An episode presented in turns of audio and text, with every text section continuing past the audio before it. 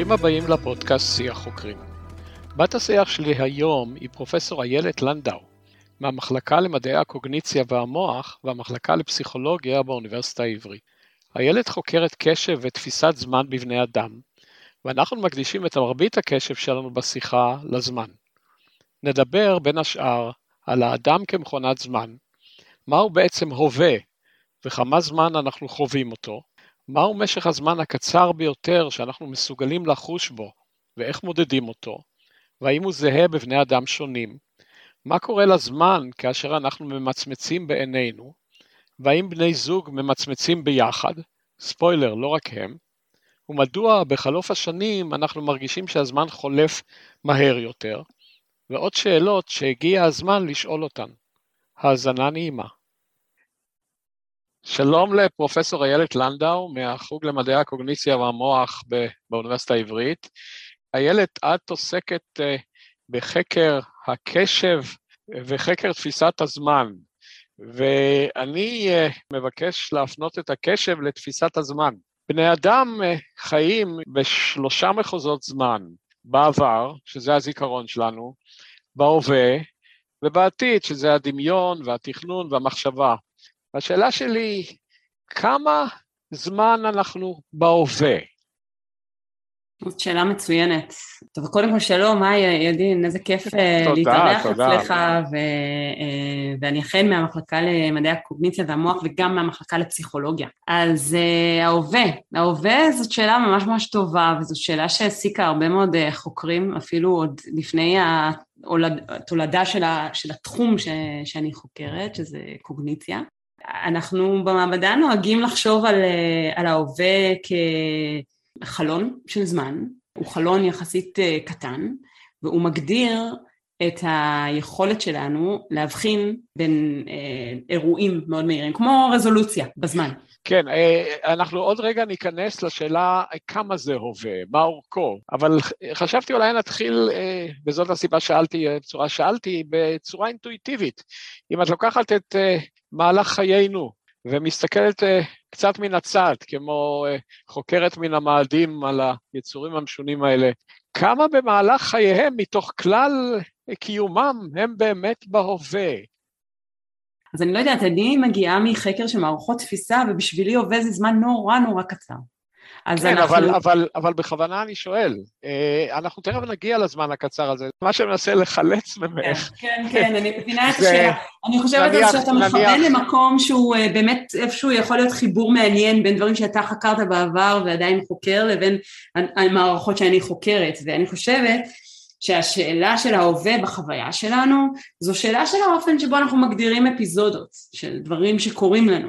אז או... הנה עכשיו, הנה עכשיו, אני אני מדבר איתך, שנינו שוחחים ואני מדבר איתך, אני יכול להעיד רק על עצמי, אה, אה, רק על עצמי לספר ידעתי, אז ברגע זה, אני חשבתי על זה, שזה קוגניציה על קוגניציה, מטה-קוגניציה, ברגע נכון. שאני מדבר איתך, אני כמובן חושב על העבר, כי הכנתי את עצמי בכל זאת, קראתי מאמרים שלך, אה, חשבתי עוד על התחום, ואני אה, שואל אותך שאלה, אז אני גם שואל את השאלה, את עצמי, מה הייתה השאלה הקודמת ומה אני מתכנן לשאול עוד מעט, וכל הזמן חושב, אלוהים, האם זה מקליט, ומה יהיה הלאה, ועוד רגע ועוד רגע.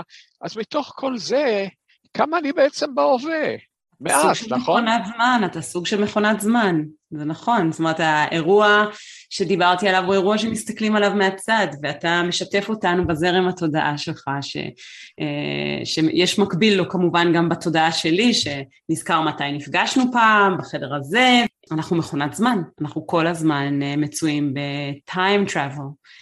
אז אין, אז אין, אין, אני לא יכול להגיד למשל, סתם כדוגמה, שבעצם אה, אחוז מאוד קטן מהזמן שלי אני ממש בהווה, אם אני אה, איש תרבות מערבית, אני לא מכיר אה, את החוויות הפנימיות של תרבויות אחרות. אני יודע שיש תרבויות שבהן הניסיון להיות בהווה כל הזמן, או הוא ודאי ניסיון מאתגר.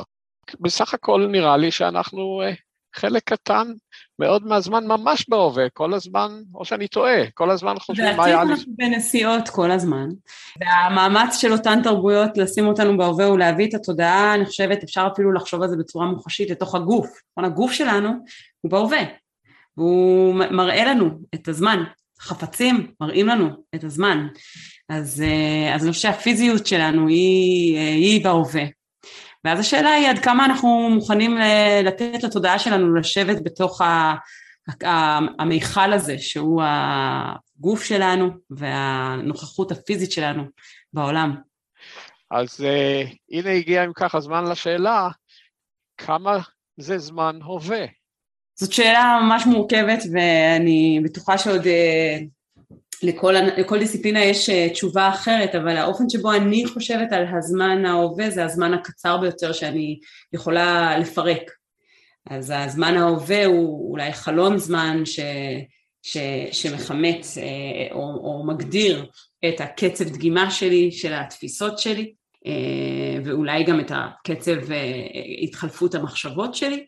זאת דרך אחת לחשוב על, על הזמן שהוא ההווה. מהי יחידת הזמן, אם ככה?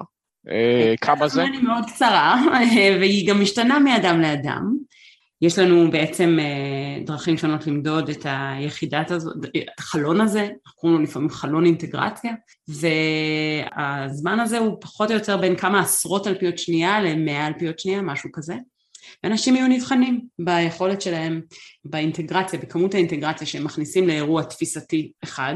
ואז הם, ואז הם חשים שהם בתוך זה בהווה? אני חושבת ש, שיש פה שתי, ש, שאלות שמתנהלות על שתי רמות. אם אנחנו חושבים על התודעה שלנו ועל התחושה שלנו, אז חוקרת תפיסתית, אה, לצערי, הרבה פעמים, מצויה די רחוק מהחוויה של הזמניות.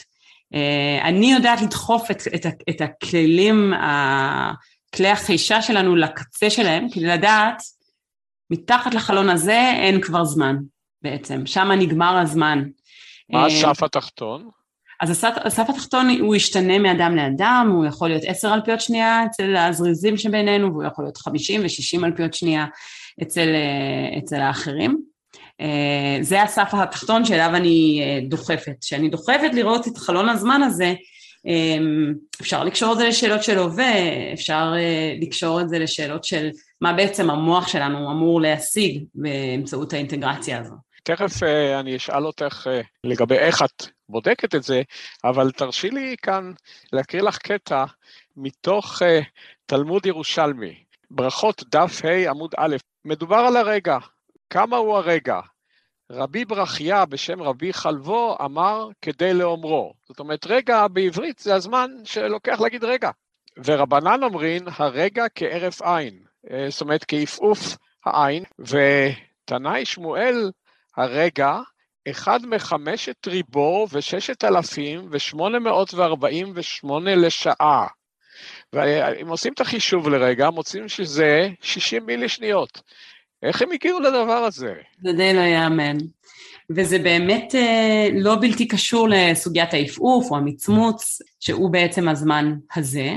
אה, המעניין הוא שכשאנחנו ממצמצים, אנחנו בעצם מפספסים את תחושת הזמן. אז... אה, לקח לי שאלה, רציתי, לזה, רציתי לשאול בהמשך האם יש מצב שאנחנו לא בזמן, אבל נחזור לזה. אבל uh, הפסקתי אותך קודם. איך הם הגיעו למספר הזה? אני לא יודעת איך הם, תגיד לי אתה, איך הם הגיעו למספר הזה? לא יודע, לא הצלחתי לברר, מספר מופלא, 60 מילי שניות. מספר מופלא והוא רלוונטי. רלוונטי מאוד. אם אני מדברת על חלונות אינטגרציה, אז אמרתי כן. איפשהו בין עשרות למאה אלפיות שנייה, זה בדיוק... ולא היה להם... לא היה להם מחשבים, לא היה להם אה, אפשרות מכשירי מדידה.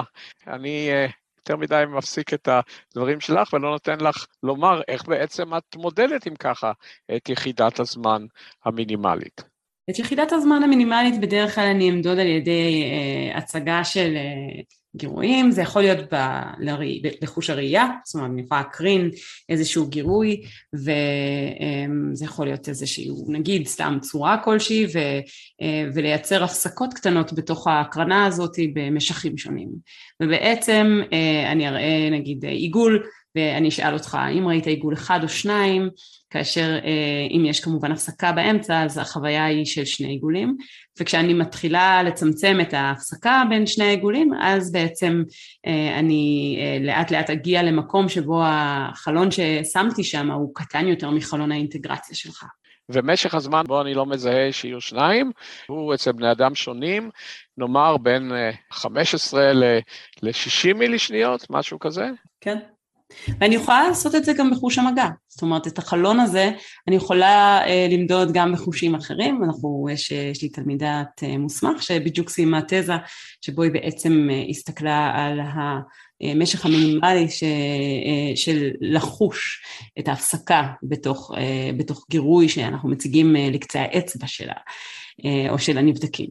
אה, ואפשר, אה, אז בעצם באופן הזה אפשר למדוד את הקשר בין אה, הרזולוציה בזמן בתפיסה החוזותית לעומת הרזולוציה הזו בזמן, ההווה, משך ההווה, המקום שבו הזמן נגמר בחוש המגע.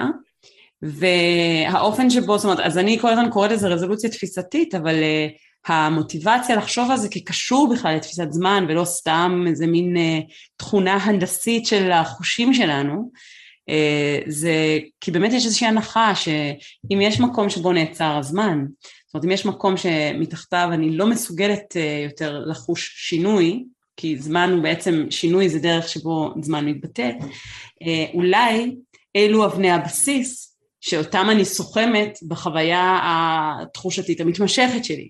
אז אחר כך אני יכולה לשאול שאלה כמו, אני אראה לך משך של אותו עיגול ואני אשאל אותך, האם העיגול הזה היה יותר או פחות משנייה, או יותר או פחות מחצי שנייה, ואני אנסה לברר איך אתה מסווג משכים.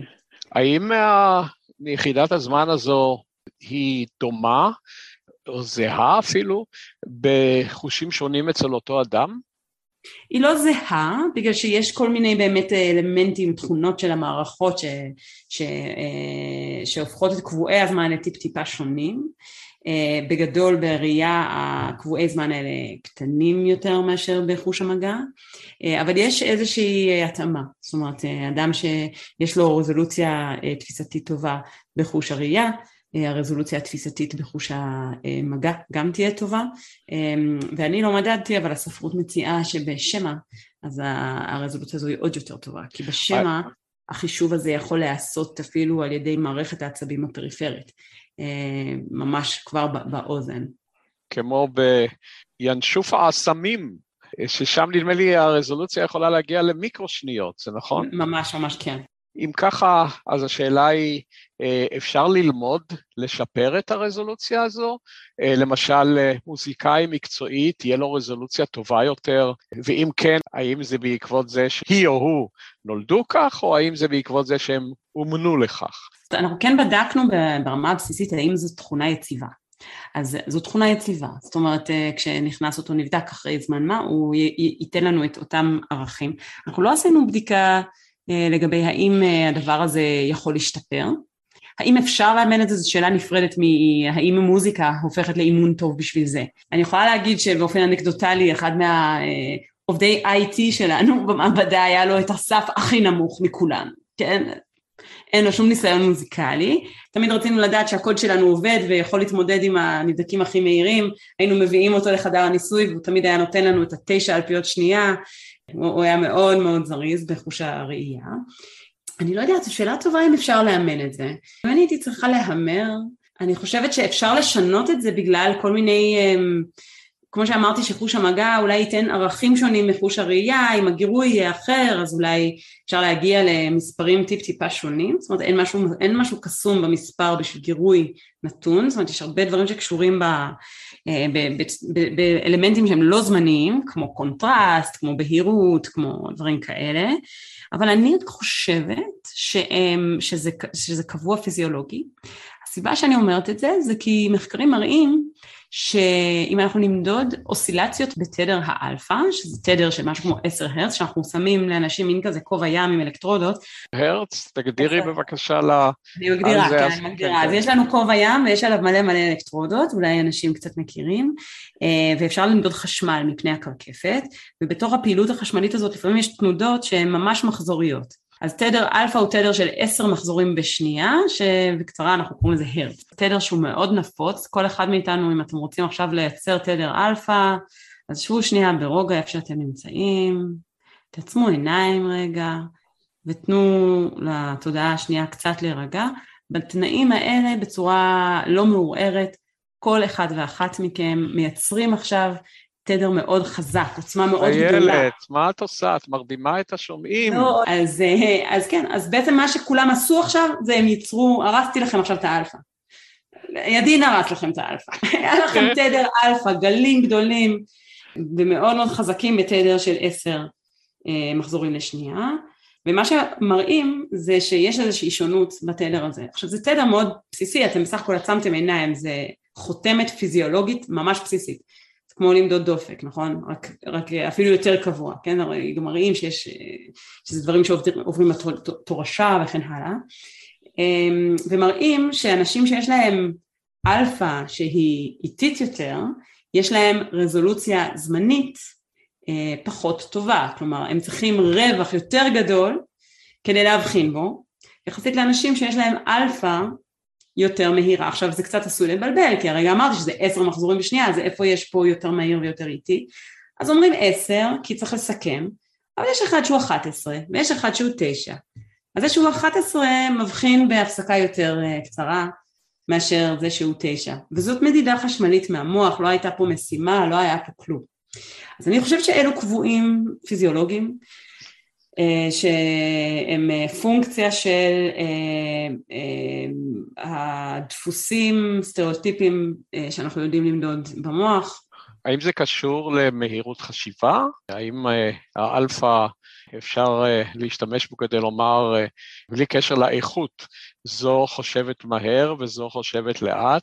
לחשוב זו אחת הבעיות הכי מורכבות אה, בפתרון במדעי הקוגניציה. בדיוק מה זה לחשוב. אז אנחנו כחוקרים אה, שעסוקים במערכות תפיסה עשויים אה, לנסות לצמצם קצת את השאלה ולהגיד האם יש לקבועים האלה השפעה על דברים אחרים? האם יש להם, האם יש עוד קצבים ספונטניים שהם מהירים יותר או איטיים יותר? אז, אז הנקודה היא שקשה לנו קצת לכמת מה זה חשיבה מהירה ומה זה חשיבה איטית, אבל אין ספק שאם יש מישהי שתופסת יותר השתנות, בסופו של דבר החושים שלה ערוכים ליותר מידע בתוך זמן קבוע. ואחת השאלות שמעניינות אותנו במעבדה זה מה ההשלכות של זה. האם דפוסי הפעילות המוטורית שלה יהיו שונות? האם היא תהיה גם יותר מהירה באופן שבו היא מזיזה את העיניים, נכון? אפשר לדמיין מצב שבו אם היא כבר סיכמה את המידע שיש בפינה אחת בחדר, היא יכולה לעבור הלאה מהר יותר. לפני שניכנס למחקרים אחד או שניים שאת אה, ממש בתוכם עכשיו, אני מבקש לחזור לשאלה שעלתה קודם אה, במין אה, כמעט היסח הדעת. האם אנחנו גם חיים מחוץ לזמן? השאלה שאני שואל נובעת בין השאר לא רק, מ, לא רק מסקרנות שיש בה כמעט science fiction במקרה הזה, מה זה לחיות מחוץ לזמן, אלא ממאמר שפרסמת בזמנו, איפה נעלם הזמן כשאתה מעפעף? האם אנחנו חיים אה, גם מחוץ לזמן? הוא נעלם לפעמים? לפעמים הזמן נעלם. אני חושבת שהרבה uh, תופעות שמשפיעות על התודעה שלנו, מייצרות גם שוני בחוויית הזמן. על אף שאני כל הזמן מדברת על מערכות חוש שנורא מסקרנות אותי ואני חוקרת אותן עם כלים מאוד מדויקים, אבל בעצם העניין שלי בחקר זמן הוביל אותי לכל מיני מקומות מאוד שונים, מקומות שקשורים לקוגניציה גבוהה יותר, למקומות שקשורים גם לשאלות של קבלת החלטות וגם לשאלות של תודעה.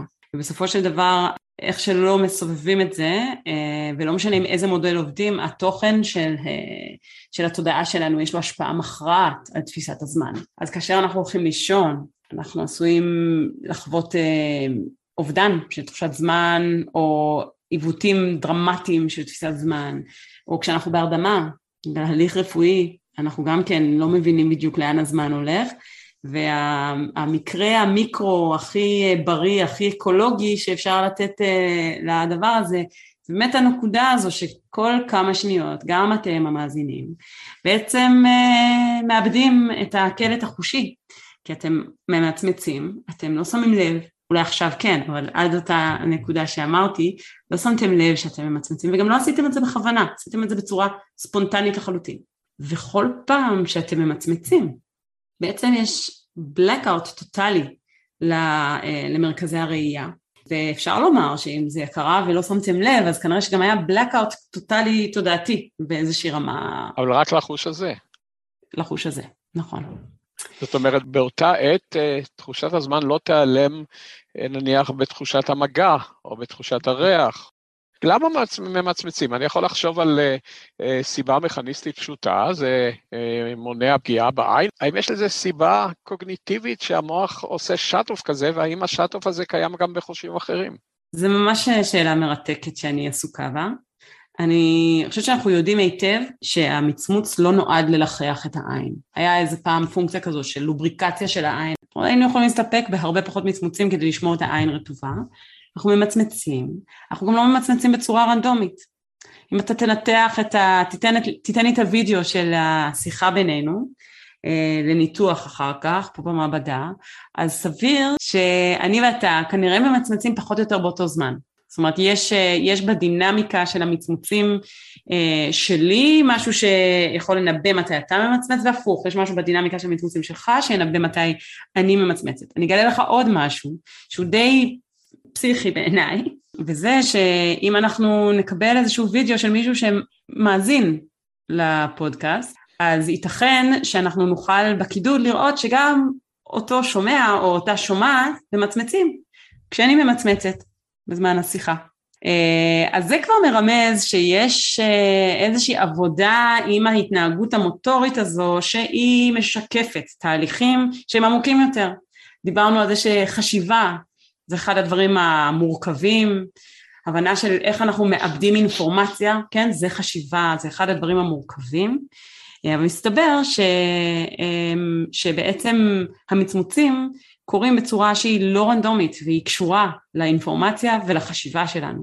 זאת אומרת, אה, כשבני אדם באים במגע כלשהו, יש איזושהי קורלציית מצמוץ, המצמוץ הזה היה מתרחש גם אם מישהו היה רק מקשיב ולא רואה אותך. גם בהקשבה, בגלל שהחשיבה שלי באה לידי ביטוי בעוד דרכים, בעיקר מי שמקשיב שומע את התוצר הוורבלי של החשיבה שלי, אז, אה, אז כן, אז בעצם עשו ניסויים כאלה, הניסויים היו כאלה שבהם אה, מאזינים הקשיבו להרצאה או לנאומים, ובעצם מה שהם מצאו זה שבאותם רגעים שהדובר, שאת חזותו לא ראו, אה, מצמץ, המאזינים גם אה, מצמצו באותם אה, רגעים, או סמוך לאותם רגעים. אלה סוג העדויות שככה מרמזות שהמצמצים הם בהחלט לא קורים בצורה אקראית. כשאנחנו רואים אחד את השנייה, אז אנחנו תמיד יכולים להגיד, טוב, יש אולי איזשהו מנגנון מראה כזה, או איזשהו אה, חיקוי או משהו כזה, אבל כשזה קורה אה, אצל מאזינים, אנחנו נאלצים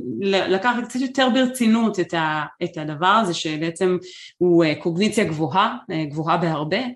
סמנטיקה, ארגון של מסר, המוזיקה של השפה אולי, נכון? כי אני בעצם מייצרת אה, מידע בהמון דרכים שונות, זה לא רק התוכן של המילים או ההעברות שלי, זה גם מתי אני מחליטה דווקא לעשות איזה הפסקה, או כל הדברים האלה יש בהם אה, משמעות, והמשמעות קשורה לתהליך חשיבה שאותו אה, אני מבצעת כרגע, אבל אני בעצם שמה אותו בתוך הראש של השומעים. כל אחד עכשיו יכול לחשוב על התיאוריה שלו לאיך קרה שהמצמוץ שלי ושל המאזינה יצאו פחות או יותר באותו הזמן.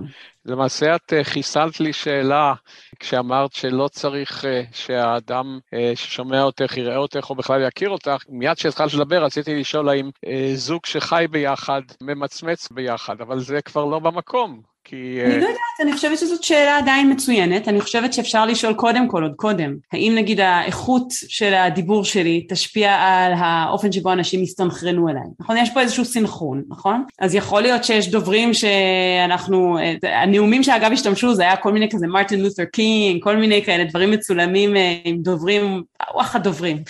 אמ, אז אפשר לשאול, האם אה, מסר שהוא ברור יותר, מסר אה, אפקטיבי יותר, ייצר יותר סינכרון, ובהתאם לכך אפשר לתאר שבן זוגי יודע יותר טוב לחזות ולשמוע את תהליך החשיבה שלי מאחרים, אז, אז האם הוא יסתנכרן יותר טוב אליי מאשר לאדם אחר? אולי פוליטיקאים מאוד כריזמטיים, יש להם מקדם מצמוץ אחיד גבוה יותר לקהל השומעים? האמת שזה מזכיר לי מחקר מעניין שקורה פה בעברית אה, על ידי אה, חוקר בשם אבי קלוגר, שעוסק בשאלה של הקשבה. יש לו מודלים סטטיסטיים שבעצם, אה, ואני לא אכנס לפרטים כי אני, אני קרוב לא אייצג אותם נאמנה, אבל העיקרון הגדול של העבודה שלו בעצם מצליח להפריד את השונות באירועי הקשבה. כשאנחנו נמצאים בשיחה, אז אני מייצרת תוכן ומישהו או מישהי מקשיבה. אה, יכול להיות שהמקשיבה שמקשיבה אליי היא מקשיבה טובה במיוחד, יכול להיות שאני דוברת שמדברת אה, טוב במיוחד, ואם, אה, ואם כך הדבר אז מקשיבה תקשיב לכל אחד מצוין, והדיבור שלי יהיה יעיל עבור כל מקשיב או מקשיבה. אבל גם יכול להיות שקורה משהו בתוך השונות שמסביר איזשהו אירוע הקשבה בין שניים שהם פשוט מתאימים יותר, אומרת, אז, אה, אז אני חושבת שזה יהיה נכון לומר שכריזמה או אה, פוליטיקאיות ופוליטיקאים שהם מאוד יעילים בבניית המסר שלהם, אה, הם אה, דוברים פשוט מאוד ברורים, הם טובים מאוד בלייצר מסר מאוד ברור. יכול להיות שהם עובדים עם, אה, עם היחידות אינפורמציה שהם באורך הנכון או עם ההפסקות בזמן הנכון. תראי ו... לאן, לאן אנחנו מביאים את השיחה, עוד בסוף יהיה בטלוויזיה סקר המצמוץ של מועמדים. אבל אני מבקש לחזור לשאלה בסיסית יותר, ששוב, נגענו רק אה, ממש אה, ברפרוף. אנחנו מדברים כל הזמן על מצמוץ, שמביא לידי כך שיש, אני משתמש במונחים שלי, שיש פאוזות בתחושת הזמן, אבל מה עם חושים אחרים? חושים אחרים יש להם גם כן הפסקות כאלה? אז, אז אולי זה מנגנון בסיסי שמערכת הקוגניציה לא יכולה בלעדיו. אז אני חושבת זו שאלה שכדאי אולי לחשוב על, על בעלי חיים קצת אה, כשמנסים להבין אותה. בסופו של דבר המצמוץ זו התנהגות מוטורית, זו פשוט, זו, זו התנהגות מוטורית שבמקרה מצויה ככה מייצרת חיץ בין אה, העולם החזותי אה, לעין. אפשר, אפשר להסתכל um, על uh, מתי ואיך המצמוצים קורים ביחס uh, לתפיסת זמן, כמו שעשינו, אפשר גם להסתכל על מתי הם קורים. ומחקר מראה שמצמוץ הוא קורה בקבועי זמן שהם קונסיסטנטיים, לאיזה שהם קבועי זמן שבתוכם האדם uh, מייצר אקספלורציה, בעצם מחפש בסביבה. איך אנחנו מחפשים? בתנועות עיניים, אנחנו מסתכלים למקומות שונים אה, סביבנו, זה, זה בעצם הפרימטים, זה אחד הדרכים, אחת הדרכים המשמעותיות לאקספלורציה, לחיפוש.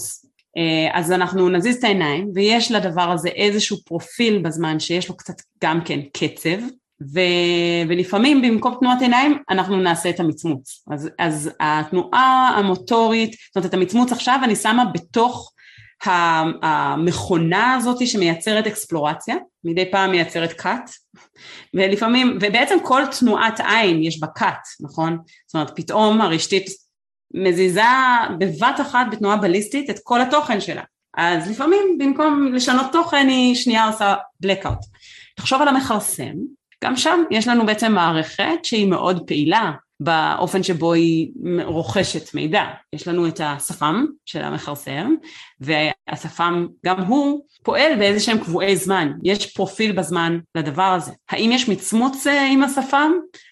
אני לא יודעת להגיד את זה, אני חושבת שזה קשה לומר את זה, אה, אבל אני כן הבנתי... צריך לשאול את אהוד אחישר. כן, האם יש מצמוץ בזה? אני כן אגיד שאותו מכרסם גם מלקק פחות או יותר באותם קצבים וגם אה, עושה sniffing, מרחרח באותם קצבים. עכשיו, לרחרח אפשר להגיד שבין כל ריחרוח אתה בעצם מפסיק לרגע. אבל אני חושבת שהדוגמה הזאת עם המצמוץ זה קיצוני יותר ואני לא יכולה לחשוב על אה, דוגמה. ב- ב- ריחרוח אפשר לבוא ולומר, אה, אולי זה בגלל שהחוש בנוי כך, שאת מביאה מולקולה כימית ואת צריכה לתת זמן שהמולקולה הזאת תרד מהאתר הקולט שלה, אני לא יודע אם זה נכון, זה הצעה... כן, אבל גם בראייה, נכון? אתה צריך לשים כן. את העין על פינה אחת, ואתה צריך שיהיה את העיבוד הרלוונטי, ואז יש את התנועה הבאה. זה עדיין לא מצמוץ. אז אנחנו חוזרים לשאלה הבסיסית יותר, האם המצמוץ לצורך העניין נקרא עכשיו מצמוץ לכל הפסקה של פעילות חושית. האם המצמוץ הזה נובע ממשהו שקשור למערכת הקולטנים של החוש, או האם ממשהו בסיסי עמוק בקוגניציה שלנו שמכריח את, ה, את המכונה של המוח לעבוד בצורה הזו ביחידות דיסקרטיות, שזה מוליך. כן. אותי לשאלה איך אנחנו חשים זמן, אנחנו חשים זמן כיחידות מבודדות, או אנחנו חשים זמן כמערכת מתגלגלת כל הזמן, אנחנו לא לא, לא חשים למעשה בהפסקות האלה בכלל. נהדר, מלא שאלות ממש מעניינות. Uh, אני אגיד אז רק מילה עוד על הסיפור הזה של הפסקה חושית. אני חושבת שדווקא uh, בזרוע המחקרית שעל פניו חשבתי שפחות עוסקת בזמן, אני כן הראיתי שהתפיסות שלנו מתנהלות uh, בתנודתיות. וזה אומר שיש רגעים שבהם אנחנו טובים יותר בלתפוס ורגעים שאנחנו פחות טובים בלתפוס. ובאופן דומה לשאלה שאתה שואל מדוע אנחנו ממצמצים, לא פעם שאלתי את עצמי, רגע, למה לפעמים אני פחות טובה? מה הטעם? למה, למה, אני, למה יש את התנודתיות הזאת? למה רגע אחד אני יותר טובה, רגע אחד אני פחות טובה? ו... טובה בביצוע. כלשהו, של, טובה של מטלה. טובה בביצוע כלשהו, כשאני בודקת את התפיסה על פני, כאילו ברזולוציה, כשאני דוגמת אותה בזמן, בצורה צפופה, אני מוצאת שלפעמים, שיש לי מין גלים כאלה, רגע אחד אני מבצעת אותה יותר טוב, רגע אחרי פחות, וכן הלאה. ו... אה, עם השנים אני בעצם, אה, וזה אחד מהפרויקטים שאנחנו ממש חוקרים בצורה ישירה בימינו, אני חושבת שיש לי תפיסה באמת קצת יותר הוליסטית על, ה, על קוגניציה שמציעה שאותם רגעים שהם לא טובים לי לתפיסה הם רגעים שהמערכת מתוזמרת כך שיהיה אפשר לעשות איזשהו אירוע מוטורי של חיפוש. אז אנחנו בעצם צריכים לסנכרן מוח שלם, אנחנו צריכים שיהיה לנו קורטקס חזותי מוכן, אנחנו צריכים אה, להחליט מתי אנחנו עושים את התנועת עיניים הבאה, תנועת גוף אם אני מכרסם, או גם לא רק מכרסם, זאת אומרת גם אנשים אה, לפעמים קמים ומסתובבים לחפש דברים. יש, אה, אה, אז יש קצב לתפיסה, אני אפיינתי את זה כקצב תפיסתי, כי זה מה שמדדתי. אבל עכשיו בראייה ככה קצת יותר אה, רחבה, אני סבורה שבעצם הקצב שמדדתי בתפיסה, הדארק אמ, סייד שלו היה רגעים שכנראה הם טובים במיוחד לתזמן את, ה, אמ, את שינוי התוכן של התפיסה, שבפועל מה שזה אומר זה אה, תנועה, תנועה מוטורית, תנועה מוטורית של העין, תנועה מוטורית של הראש, תנועה מוטורית של הגוף. אז מה אנחנו בעצם רואים? שבעצם יש איזשהו קצב והוא מסדר תפיסת תנועה, תפיסת תנועה, תפיסת תנועה, כי כל אחד צריך את השני. אני עושה אה, עיבוד תפיסתי, אבל חשוב מאוד שאני אדע ללכת לדבר הבא, אחרת אני לא אשרוד בעולם. אני עושה איזושהי תנועה מוטורית, אבל חשוב מאוד שאני אוכל לאבד את התכנים החושיים שהגיעו לרצפטורים ולאזורים המיוחדים לתפיסה במוח. ואת המערכת הזאת, אה, אם אני יכולה איכשהו לארגן או לתזמר, אז יש לזה הרבה יתרונות, כי כמו שאתם מתארים לעצמכם, אף נוירון בודד לא עושה את כל הדברים האלה, ויותר מזה אני אגלה לכם, המאזינים, הידין כבר יודע, אף נוירון בודד לא עושה כלום לבד, אז אוכלוסיות של נוירונים צריכות להיות מוכנות לתפיסה, לתנועה, אם אנחנו נסדר את כל זה באיזשהו קצב, אז קודם כל יהיה נעים להקשיב, סתם, קודם כל אה, יהיה פה איזשהו סדר, ו... ובפועל בראייה תפיסתית זה אומר שהתפיסות שלנו הן ארוזות במין פקטות כאלה, אבל בראייה רחבה יותר זה אומר שיש לנו בעצם קבועי זמן אה, ואני חושבת על זה כהזדמנויות, הרי ברור לך שאני עשויה לבלות המון זמן ולהסתכל על התמונה של ידין בזום אה, שבו אנחנו מקיימים את השיחה הזו, אה, אני, אני אבלה הרבה דגימות שמה, אבל, אבל הרגע שבו אני אתנתק הוא לא יהיה רנדומי, זאת אומרת המערכת יהיה לה את השעון הזה ש... שיהיה מוכן לרגע שבו אני אחליט להסתכל מהחלון ולהרהר באיזו שאלה מורכבת שאני צריכה ככה להתארגן על אה, אז תשובה. היחידות הבסיסיות אה, מבחינת הזמן, יחידות ההזדמנות הבסיסיות תהיינה בסדר גודל של פחות מעשירית השנייה. זאת אומרת, אה, אנחנו בזמן הווה שלנו לפעולה, מבחינה מעשית, מדברים על צור חי, צור תבוני, שעובד בהזדמנויות של אה, אה, עשר הזדמנויות בשנייה. אה, זה, כן, זה יוצא סדר הגודל. אז אם ככה, יש לי שאלה, את הכנסת בעלי חיים לכאן, לשיחה, ויש בעלי חיים שחיים זמן קצר, ויש בעלי חיים שחיים זמן ארוך. האם uh, תפיסת הזמן שלהם, כפי שאנחנו מבינים, אנחנו מנסים להבין אובייקטיבית, כי אנחנו לא יכולים להכניס את ראשנו לראשם, היא תהיה מהירה או איטית? לצו יש תפיסת זמן איטית, כי הוא פועל לאט ויכול לחיות המון שנים. עכבר uh, מעבדה, יש איזו תפיסת ביניים.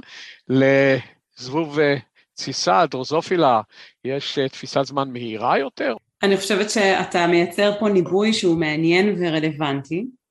אני כן יכולה להגיד ש, אה, שאנחנו כן מוצאים ברמת ההבדלים הבין אישיים וברמת המדידות מעבדה שלנו. בבני אדם.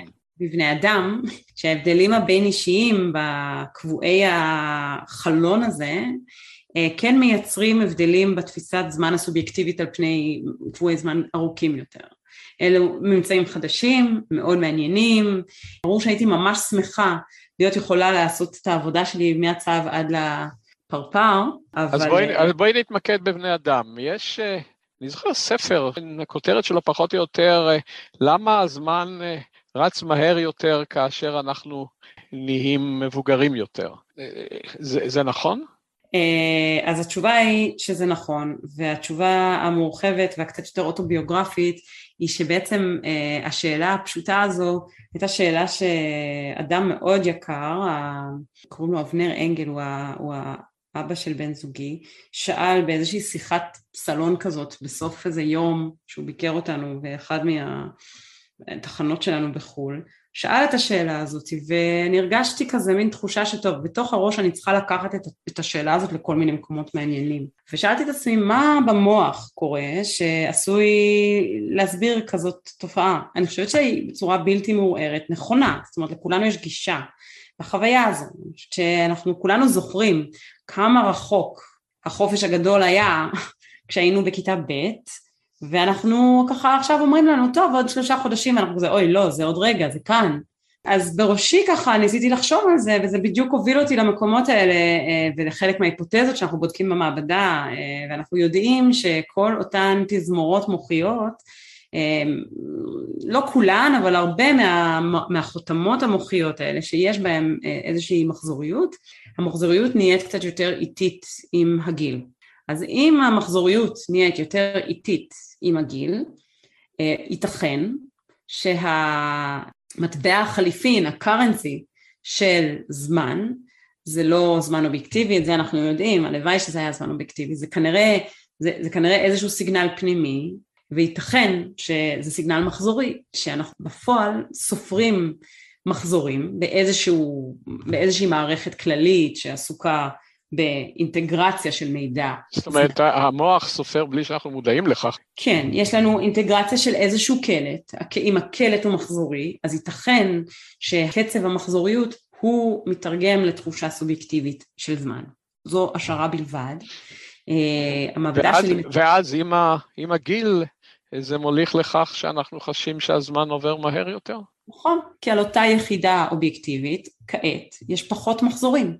יכול להיות גם הסבר אחר, לא נוגדים זה את זה.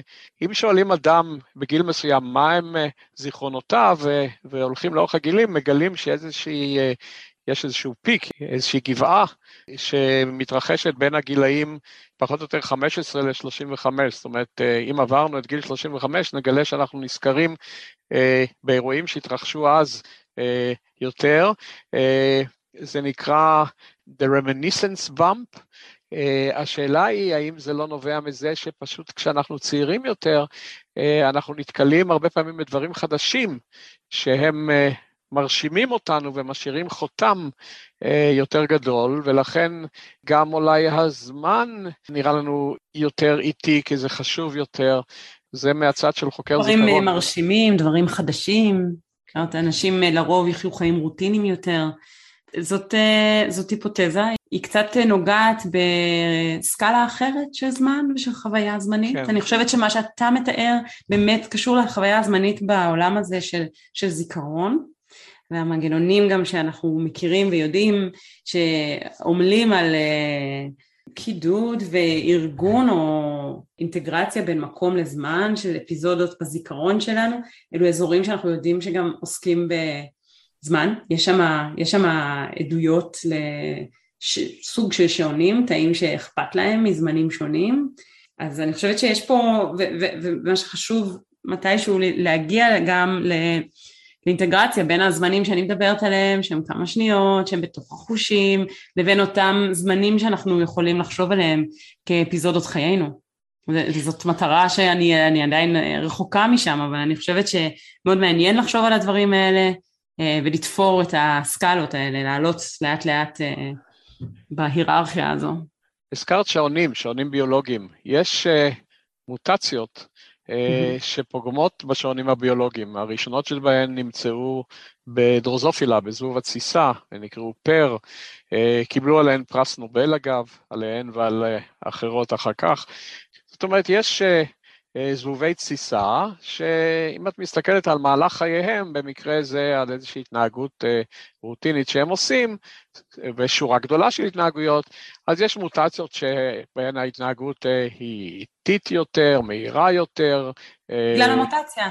בגלל המוטציה, כן. מרתק. ורציתי לשאול האם יש במוטציות בבני אדם, זאת אומרת, יש איזושהי פתולוגיות של זמן. אז, אה, אז, אז שאלה ממש טובה, הדבר הראשון שהלכתי אליו כשאמרת מוטציות אה, בשעונים ביולוגיים זה דווקא הכיוון של פרמקולוגיה. אז אנחנו יודעים ש, שסמים אה, יכולים לייצר תופעות דרמטיות לתפיסת הזמן ובפרט סמים שאנחנו יודעים שעובדים על אותן מערכות שדיברתי עליהן ש, ש, משפיעים, אה, אני חושבת שקנאביס אה, הוא אחת התופעות שאנחנו יודעים אה, בצורה מאוד ברורה זה שיש הרבה פעמים חוויה זמנית מאוד מאוד שונה. בפתולוגיה אני חושבת שמאוד חשוב לחשוב על זמן, אני חושבת שאנשים לא חושבים הרבה על זמן, אני אוהבת לתת את הדוגמה של היפראקטיביות או הבעיות קשביות שלפעמים קל לאפיין אצל צעירים, אצל ילדים והרבה פעמים אה, אני, אני בטוחה שיש אנשים שיכולים לתת הרצאות שלמות על מערכות שתורמות לבעיות בקשב אה, וחוסר יכולת לקשב מתמשך. ואני לא פעם שואלת את עצמי רגע אולי בעצם יש פה בעיה בחוויית הזמן? כלומר שיש חוויית זמן שהיא שונה אז uh, מתחילים בעצם בילד כזה יש לו איזושהי חוויית זמן שהיא מואצת וכשהוא מגיע לאמצע השיעור הוא מרגיש כאילו היה כבר בשיעור משולש. וכל אחד מאיתנו אם הוא היה בשיעור משולש כבר היה מתחיל אה, למצוא שמחשבתו נודדת וה, וה, והמערכת המוטורית צריכה איזשהו פורקן. אז, אה, אז, אז זה, זה סוג אחד אה, של אה, חוויה זמנית אה, אולי משובשת אני מתארת לעצמי ששוב כמו שאמרתי דברים שישפיעו על התודעה אם זה חוויות אה, אה, מודעות קיצוניות, טראנס ו- ו- ודומיהם. אבל מחלות, מחלות אה, של צערנו מחלות... נפוצות, פרקינסון, האם אין שינוי בתחושת הזמן של חולי פרקינסון? אז פרקינסון זו אוכלוסייה שחוקרים לא מעט בהקשר של תפיסת זמן, מה שבדרך כלל מנסים להבין שם זה איזה סוג של תפיסת זמן מושפעת. גם אנחנו מתחילים אה, לעבוד קצת עם האוכלוסייה הזו, כי יש איתה כל מיני הזדמנויות אה, מאוד מעניינות להבין קצת יותר את, ה, את התזמורת המוחית שמתחוללת יחד עם אה, משימות שקשורות לתפיסת זמן. אני, אני חושבת על פסיכוזה לדוגמה, כן? הפרעות פסיכיאטריות, הפרעות כמו OCD, מקומות, שזה גם כן אותן מערכות כמו פרקינסון בעצם, שנכנסים לאיזושהי טקסיות שיש בה אלמנט של תודעה טיפ טיפה שונה, איילת, מה כלי המחקר שלך? אנחנו יודעים שאת יכולה להראות גירויים על מסכים, אה, שאת יכולה אה, למדוד גלי מוח בעזרת אה, אלקטרודות EEG, ושאת יכולה ליצור ניסויים התנהגותיים מתוחכמים כדי לנצל את החלונות שאפשר לחלץ מתוך הכלים הללו. יש כלים נוספים בנוסף לבאמת EEG ועבודה התנהגותית שאנחנו מאוד אוהבים, מאוד אוהבים למדוד את ההתנהגות ולהבין את הגבולות של, ה, של התפיסות, אנחנו, אני כן אגיד שאני מתייחסת לזה קצת כמו כלי, אני מאוד אוהבת לעשות את אותו ניסוי בחושים שונים, כשאני מנסה להבין איזשהו מנגנון מוחי, האם הוא מנגנון כללי, אני דיברתי על תזמור מוחי ואמרתי דברים מאוד כלליים, וחובת ההוכחה היא עליי להראות שבאמת התזמורת הזאת היא כוללת את כל המערכות, אני לא יכולה תמיד לגשת לכולן, אבל אני מאוד משתדלת, אז יש לנו הרבה מחקר בחוש המגע, אה, ומדי פעם גם בחוש השמע אה, במעבדה. אנחנו גם מתעניינים אה, בתנועה, כי עכשיו שאנחנו מתחילים לחשוב על התזמורת כקשורה לרגעי אקספלורציה, בנוסף לעבודה על החושים, אנחנו משלבים כמובן תנועות עיניים, אנחנו מודדים אה, בצורה מאוד מפורטת, אה, אבל גם אנחנו בעצם מנסים לאפיין כל מיני תנועות אה, ספונטניות אחרות, אז במעבדה פיתחנו כל מיני שיטות, גם למדוד אם זה קצב הליכה או קצב שאנשים קופצים על כדור פילאטיס, ויש לנו גם כל מיני מערכים כאלה שאנחנו מנסים בעצם להבין אילו קצבים מוטוריים ספונטניים. יש לנו גם מסכי מגע מאוד מאוד גדולים שבאמצעותם אנחנו יכולים למדוד תנועה מורכבת יותר ושמה יש לנו עוד איזושהי מטרה, זה שאנחנו נגיע ונייצר אירועים של אקספלורציה מוטורית שהם טבעיים יותר, שהם אה, משחקיים אפילו יותר, תוך איזושהי הבנה שלפעמים המדע שאנחנו עושים בחדר חשוך וקטן אה, מצמצם קצת את המסקנות שלנו, אז אנחנו מנסים טיפ-טיפה אה, לייצר מערכים שהם יותר טבעיים. שדומים יותר לחיים האמיתיים. מכיוון שאנחנו עוסקים בזמן וגם הזמן שלנו רץ, ולצערי הוא רץ במקרה הזה מהר יותר. כיוון אחד. שאנחנו מתקדמים לכיוון אחד. אז לפני שאני אגע באיזושהי נקודה שנוגעת לזמן עבר, אני בכל זאת רוצה לשאול שוב שאלה על, ה, אה, על תפיסת הזמן הבסיסית, אבל מנקודת מבט שונה. את חושבת שאם אה, ניצור מערכות בינה מלאכותיות שתדמנה אנשים ביכולת שלהן, אה, תהיה להן גם בכורח הנסיבות של בניית המערכת כדי שתהיה באמת סימולציה נכונה של הקוגניציה האנושית, תהיה לה גם תפיסת זמן עם הפסקות כמו שיש בבני אדם? זה יצוץ בתוך המערכת? אני חושבת שהשאלה שלך היא כמו לשאול האם תפיסת זמן היא סוג של תופעת לוואי נכון. של בניית המערכת כפי שהיא בנויה בפיזיולוגיה. אז בעצם זו שאלה מאוד חשובה, כי היא בעצם אה, אה, שואלת האם אנחנו יכולים בלי תפיסת זמן. זאת אומרת, האם היינו יכולים לעשות את כל הדברים שאנחנו עושים אה, בלי להרגיש את חלוף הזמן. בתפיסת זמן יש לנו תפיסה מפורשת של זמן, אז האם חשוב לדעת איך לעשות את המשימות שלי במעבדה? לא, לא חשוב לדעת לעשות אותן. אפשר לחיות בלי לדעת לעשות את המשימות האלה. אבל מאוד חשוב לדעת מתי הפסקה בדיבור היא ארוכה מדי, ויש בזה מידע אינסופי. מאוד חשוב אמ, להבין את קבועי הזמן של תגובה, אה, אינטראקציה בין אישית, אה, אינטראקציה אישית עם מערכות, אה, שלא לדבר על כמובן כאילו דוגמאות קלאסיות כמו נהיגה וכן הלאה, ופעולה מוטורית באופן כללי. אז המערכת זקוקה לסטטיסטיקה הזאת, היא חייבת לרכוש איזשהו ייצוג של מהם הזמנים שבהם דברים קורים, זה מאוד מאוד חשוב. אני לא יודעת אם התנודתיות, עם התזמורת, באופן שבו אני, אני מתעניינת בסובסטרט המוחי, אני לא יודעת אם זה נכון, זה הכל היפותזות, זה גם חשוב מאוד להיות צנועים, ואולי מחרתיים אני אמצא איזשהו, אה, איזושהי חותמת או איזושהי גישה לנתונים ש, ש, שתשים, אה, שתעורר אה, סימן שאלה על המודל הפיזיולוגי שאותו אני חוקרת. איילת, אני מבקש ללכת לזמן עבר, איך הגעת לעיסוק הזה בתשומת לב וזמן? אה, מתי העניין אה, אה, בכלל התחיל, או העניין במדע בכלל התחיל? בואי נלך קצת אחורה בזמן. אז אני אגיד קודם כל מילה על פיזיולוגיה. מאז ומתמיד, מאז שנתקלתי בפיזיולוגיה, היא ריתקה אותי. מה זה מאז ש... ומתמיד? אני חושבת שהייתי בחטיבת הביניים, כן? שם התחלנו ללמוד פיזיולוגיה, איך הגוף עובד עוד קודם, אה, אלו היו דברים שמאוד מאוד מאוד עניינו אותי, ממש סוקרנתי וזה היה מאוד מתגמל. הייתי ככה מבלה אה, בין, אה, בין ספרים בנושא, בין לימודים בנושא, בין ביוטופ בבגרויות, ביליתי בבריכה בממילה, כמו בטח עוד כמה אנשים, כדי לחקור את השלולית ומה שיוצא ממנה. והדברים האלה מאוד מאוד עניינו אותי, ותמיד הרגשתי שאני מתהלכת בעולמות האלה, קצת מוקפת במין פאזל מאוד מאוד מסקרן.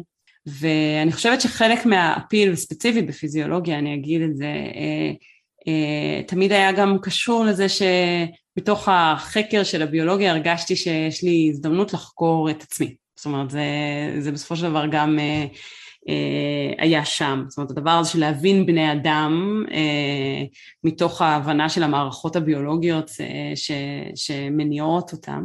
ואז הנושאים של קשב, הנושאים של תפיסת זמן, אה, עניינו אותי במיוחד כי ברגע שהבנתי את המורכבות של המוח האנושי, אה, היה לי די ברור שהייתי מעוניינת לחקור את האופן שבו הוא משתנה.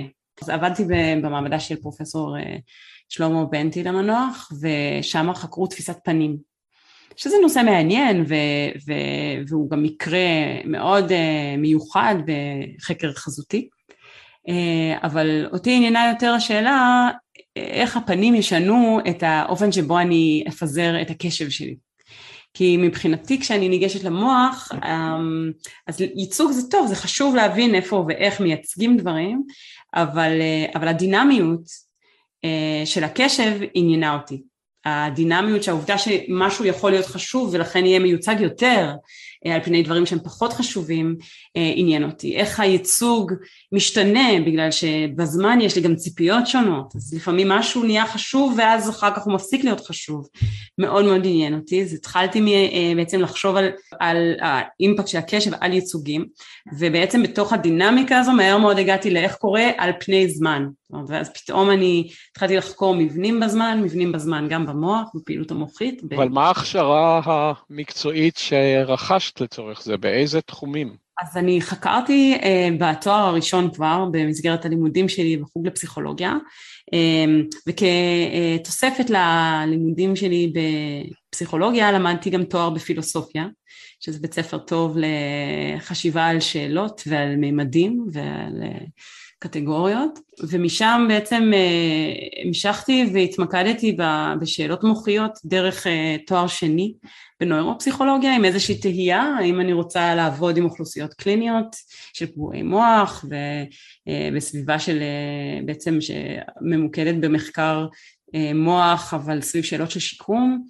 ואז החלטתי בעצם לנסוע לחוץ לארץ לעשות דוקטורט בברקלי והלכתי לברקלי בין השאר כי היה שם ריכוז של אנשים שחקרו קשב. הייתה שם את אה, רוברטסון המנוחה, אה, שבעצם אה, הייתה חלוצה בחקר האופן שבו פגיעות מוחיות משפיעות על קשב, תופעות שבהם כל הייצוג המרחבי נעלם, אמ, וחוקרים אחרים שאיתם בעצם יכלתי לשאול שאלות על קשב, אם זה הבדלים בין אישיים בקשב, אה, השפעות פרמקולוגיות על קשב, קורלטים מוחיים על קשב, זאת אומרת שם ממש עשיתי עבודה כזה של אה, מדעי המוח הקוגניטיביים הקלאסיים של שאלות אה, על קשב. ובנקודה הזו אה, עשיתי איזשהו shift ב postdoc ונסעתי לגרמניה למעבדה שבעצם עסקה בעיקר בחקר אה, מודל חיה, הם עבדו עם קופים, כדי למדוד באופן ישיר את התזמורת המוחית שמייצרת אה, הפניית קשב. ואני הייתי החוקרת האנושית, זאת אומרת אני עבדתי על הבן אדם, זה היה, אני הייתי האקזוטיק האקזוטיקה שמה, של מישהי שאשכרה חוקרת את אותן שאלות, אבל אצל בני אדם שהראש שלהם סגור, אז צריך להשתמש בשיטות אה, לא מתערבות, אבל הסביבה שבעצם לוקחת... לא, פול, לא פולשניות. לא פולשניות, והסביבה המחקרית ששואלת את השאלות עם הפוטנציאל הפולשני, מבחינתי עזרה לי לקחת מאוד ברצינות את המודלים הביולוגיים, אה, לחזור ולפתוח פה את המעבדה ש, שבאמת אה, חוקרת אה, מתוך קריאה מאוד מעמיקה גם של מודלים של חיה ו, ועבודה על פיתוח שיטות ושיפור היכולת שלנו להסתכל על השאלות שמעניינות אותנו גם בסיגנלים מוחיים אבל גם בעצם בהתנהגות. התלמידים שלך היום, הדוקטורנטים, המסטרנטים, דוקטורנטים, פוסט-דוקטורנטים, מגיעים מאיזה תחומים? מאוד מגוונים. קודם כל אני אגיד אה, מילה שלא קשורה לשום דבר שאמרנו, זה שגיוון זה אחד מהעקרונות המנחים אה, הדרמטיים אה, כמעט בכל רמה בבנייה של המעבדה שלי. בערך מחצית מהתלמידים שלי הם לא מישראל בכלל, הם באים מארצות, מן המזרח ומן המערב, והגיוון הוא גם דיסציפלינרי. יש לי אנשים שבאים מרקע של חישוביות, אנשים שבאים עם רקע פסיכולוגי, פסיכולוגיה, קוגניציה ומדעי המוח, בלשנות, אנשים מהעולם הקליני. אני חושבת שכיסיתי את, את מרבית, היה לי גם תלמיד שעשה פה תואר שניים, שעשו תואר אה, בעצם מוסמך שהייתה הנחיה גם אה, של מנחים מהחוג לפילוסופיה, אז אנשים שבאמת אה, שואלים שאלות אה, בתולדה של מדעי הרוח. מוסיקולוגיה, כן. גם היו פה. אז כן, אז יש פה אנשים מהמון המון תחומים שונים, וזה מאוד מרגש. איילת, כמי, כמי שחוקרת זמן, מומחית בזמן, מוליכה בתחום, אה, את חושבת שאת ערה יותר לזמן האישי שעובר? אני משוכנעת שאני אה, מודעת פחות. אני משוכנעת שיש בי הרבה פחות מודעות לזמן, אה, אבל אני חושבת שזה קשור לסגנון האישי שלי. וזה קשור בעצם, ל... זאת אומרת, אולי בדיעבד אני יכולה לומר, אני יכולה לענות לך נכון על השאלה הזו, בגלל שאני מודעת לאופן שבו זמן נעלם. במובן זה שאין לי מושג כמה זמן אנחנו יושבים ומדברים פה. היתרון שלי שאצלי מופיע counter על המסך, כי אני שקוע בשיחה, אז הזמן עובר אה, אה, בלי שאנחנו כמעט חשים, אבל אנחנו נכון. מתקרבים לסיום, ואני עדיין רוצה לשאול שאלה אישית אחת. אז מה את עושה בזמן הפנוי מלבד המדע? בזמן הפנוי אה, בימינו אני, אה, טוב אז כמובן שיש לי שתי בנות מופלאות ובן זוג נפלא שאני מאוד נהנית לשהות במחיצתן ובמחיצתו. אה, ונוספה לנו גם אה, כלבת לברדור שהולכת להיות כלבת נחייה יום אחד. אז יש למעבדה שלנו יש כלבת נחייה, יש, היא, כרגע היא כלבת נחייה לדוקטורנטים ולבית שלי, אז היא מייצרת לי הרבה מאוד טיולים בטבע, שזה משהו שאני מאוד אוהבת לעשות. ולבסוף, אני כן אגיד שאם יש עוד אהבה גדולה בחיים שלי, זה באמת אה, למוזיקה, אני אוהבת לעשות מוזיקה פה ושם, ובעיקר... אה, הבת, הבת שלך מנגנת. זה נכון, היא מנגנת בצ'לו והיא שרה. שתי בנותיי מנגנות צ'לו, והגדולה גם שרה. ואת מנגנת במה? אני ניגנתי בכל מיני כלים, אבל uh, כיום uh, אם תתפסו אותי עושה מוזיקה זה כנראה שירה. שירה וכפיות. איילת. אני, אני אסיר תודה על זה שהקדשת uh, זמן לשיחה. עונג כולו שלי. ואני רק uh, פתאום מתחיל להיות ער לעובדה שכשאנחנו נסיים את השיחה, מצמוצינו ייפרדו מצמוץ לדרכו. כל מצמוץ לדרכו, נכון. כל מצמוץ אבל אני מקווה שאנחנו ניפגש במהרה בימינו אה, שוב, ובאמת אה, תודה רבה על ההזדמנות, נורא נהניתי. תודה לך.